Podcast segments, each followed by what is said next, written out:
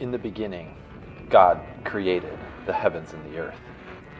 The earth was without form and void, and darkness was over the face of the deep. And the Spirit of God was hovering over the face of the waters.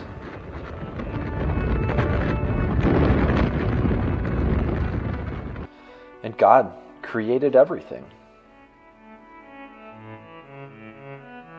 And God created people. And He said, Be fruitful and multiply. And He made promises to those generations, and they were passed one to the next, over and over. And God saw those people through storms and destruction. He saw them through life, and He saw them through death.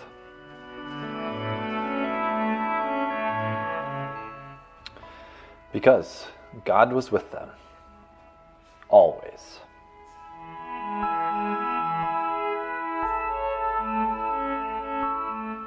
Genesis. It's all about doing things God's way, beginning and ending and everything in between.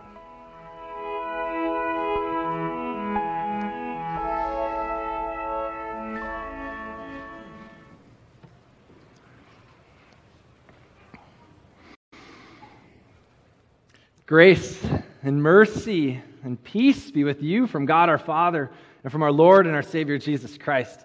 Amen. We started this journey through Genesis last summer in 2019 with those words in the beginning God created the heavens and the earth. And if you want, at, at any point, uh, we've got all of this material from Genesis 1 here until Genesis 50, all archived in one spot at copperluth.org slash Genesis. There you can, uh, you can watch sermons, you can listen uh, to them as a, as a podcast. You can even read the vast majority of them if you ever want to go back and see uh, how we applied God's word throughout the book of Genesis. But here we are at the end of Genesis. And we've covered a lot of ground. And I want to ask you a question. If you knew that your death was imminent, and you had the opportunity to speak to your loved ones your final words, you ever thought about what you would say? Have you prepared yourself to speak and to demonstrate what kind of legacy you want to leave, what sort of character you want to be remembered as?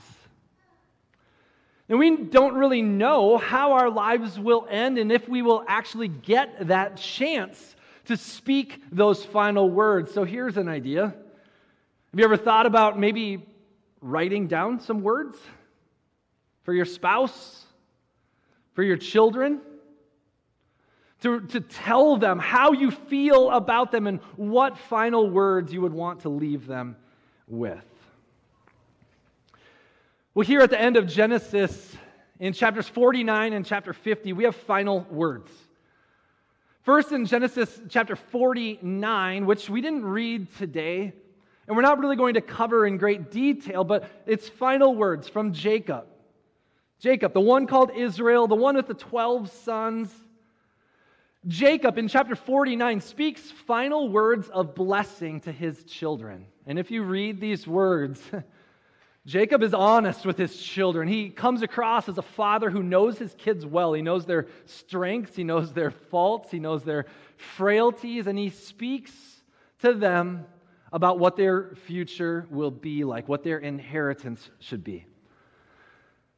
And then, as we turn into the final chapter of the book of Genesis, chapter 50, we have Joseph speaking. And Joseph in chapter 5d gets the chance one more time, again, to forgive his brothers. Now, if you've been with us or paying attention or read the book of Genesis, you may be thinking, didn't Joseph already forgive his brothers? Just a couple weeks ago, I preached on the whole importance of reconciliation and, and how Joseph did forgive his brothers. And Pastor Kevin preached about how he provided for his brothers. And so, what's the deal here at the end? Well, you heard it that Jacob, the father, has now died. And the brothers are concerned that Joseph maybe has been only dealing with them fairly on behalf of their father Jacob. So, with Jacob out of the picture, the brothers are thinking, oh man, what if Joseph goes back 20 some years and, and brings our, our charges in front of us and penalizes us and deals with us harshly? So, the brothers contrive this plan. They, they fabricate a story. They send a message to Joseph uh, pretending that Jacob had told them that, they, that Jacob wanted him to forgive them. Here's how it goes. I'll, I'll put it up on the screen for you. They, they did this. They sent a message, and they sent a message to Joseph saying, Your father gave this command before he died. Say to Joseph, Please forgive the transgression of your brothers and their sins because they did evil to you. And now, please forgive the transgression of the servants of the God your father. Well, Joseph hears these words. And even though it's a contrived story, the brothers beg and plead for mercy, and Joseph, what happens? He weeps. He's wept on behalf of these brothers before, and here he weeps again. They come before him, they fall on their knees, begging and pleading for mercy, saying, We will be servants forever. And Joseph speaks to them, and he says this Do not fear, for am I in the place of God. As for you, you meant evil against me, but God meant it for good, to bring it about that many people should be kept alive as they are today. So do not fear. I will provide for you and for your little ones. And then it goes on to say in the book of Genesis that from here on out, Joseph dealt kindly with his brothers and he comforted them. But I love these words that Joseph proclaims. He says, What, what you intended for evil against me, I forgive it because I know that God intended it for good. These weren't the final words of Joseph. He lived a long time after this. It says that he saw uh, the grand, his, his like great, great, great grandchildren after this. They're not his dying words. He's not on his deathbed here, but they're some of the very last words that are recorded that Joseph spoke. if I were to have any of my last words recorded, or any of my character recorded for people to remember me by, man, I pray it was something like this words of forgiveness, words of kindness, words of comfort. I sure hope that that's how I am remembered. Maybe I should take myself up at my own encouragement to you and write them down so that I get some say in how I will be remembered. But Joseph speaks forgiveness. Again, right? After being sold, after being left for dead, after being lied about and forgotten, Joseph forgives one more time. Because Joseph believed that God was with him in it all. Do you remember in this story of Joseph, so many times Joseph gave credit to God for being present with him. And here, finally, at the end, when, when his brothers are begging and pleading, Joseph's saying, Hey, guys, I'm not God. I'm not God. But I know who God is. I know who God is because I know who He is for me and I know who He is for you. Joseph doesn't use these words, but I believe he would say something to the effect of that God is a merciful God, a gracious God, a God who is slow to anger and abounding in steadfast love. And that God, that same one that gave Joseph the desire to forgive his brothers, is the same God who is present with us today, whose word has already been spoken into your ears and into your heart and into your life that you are forgiven, children of God, because Jesus died for you and rose for you. Your sins and debts are paid. You are forgiven and set free today. You have new life. And that same God, who is in the flesh, in the person of Jesus Christ, speaks words telling us, commanding us, demonstrating to us that we are also to forgive in the same way. In Matthew chapter 18. That is our gospel lesson for today. In Matthew chapter 18, uh, before the section that we read, there's this, there's this example in verses 15 through 20 where Jesus is almost as practical as Jesus ever gets. Sometimes when you're reading Jesus' words, you're like, Jesus, can you just explain to us what you mean by that? Here, he's, he can't be more clear. He can't be more clear. Jesus explains in verses 15 through 20 of Matthew 18 how to go about being reconciled with somebody else. He says, if you've got an issue with somebody, don't post about them on social media. Don't talk about them around the water cooler. Go and talk to the person. Do you hear that? Do you hear this? Go and talk to the person. Seek reconciliation. And if for some reason their heart is hard, then bring somebody else in. And if that still doesn't work, bring the whole congregation in. Jesus gives this practical demonstration of how find reconciliation and forgiveness. And after he finishes that up, uh, Peter Piper pipes up. You know, Peter Piper, Peter, the Apostle Peter, he's kind of like Peter the Piper who pipes up and says things, steps out boldly. After Jesus gave that practical explanation of how to be uh, reconciled and to forgive, Peter pipes up and he says, All right, Jesus, I, I, let, me, let me just see if I got this. Uh, if my brother sins against me, I'll forgive him. You know what, Jesus? Actually, if my brother sins against me six times, I'll forgive him six times. Actually, you know what, Jesus? If my brother sins against me seven times, I'll forgive him seven times. But Jesus, I don't know. Is this what you're saying? Because I, I, think seven is my limit. if, he, if my brother sins against me eight times, I mean, do I, do I need to forgive him again, or can that one like just stay? And Jesus, instead of just giving a definite yes or no, Jesus tells a story to make a point. We call it a parable, and this one often is called the parable of the unmerciful servant. So Jesus tells this story. He says there's a master who has servants. One servant owes him a bunch of money. The, the master is going to uh, put the, the, the servant in prison, and that servant falls down, begs, pleads for mercy on his knees. And the master has mercy on him. He cancels all of his debts and he sends him on his way. That servant, however, leaves, and immediately there's another servant who owes that first servant money. And that first or that, that, that servant comes to the first servant begging and pleading for mercy. He can't pay his debts. And that first servant who's just had his debts canceled grabs the other servant by the neck and starts choking him and throws him in prison until his debts can be paid. And all these other servants are watching, and they say, Woo, this isn't right. So they go to the master, and they say, Master, you should hear what happened. And the master comes to that first servant, and he says to him, You wicked servant. I had mercy on you, and you can't have mercy on someone else?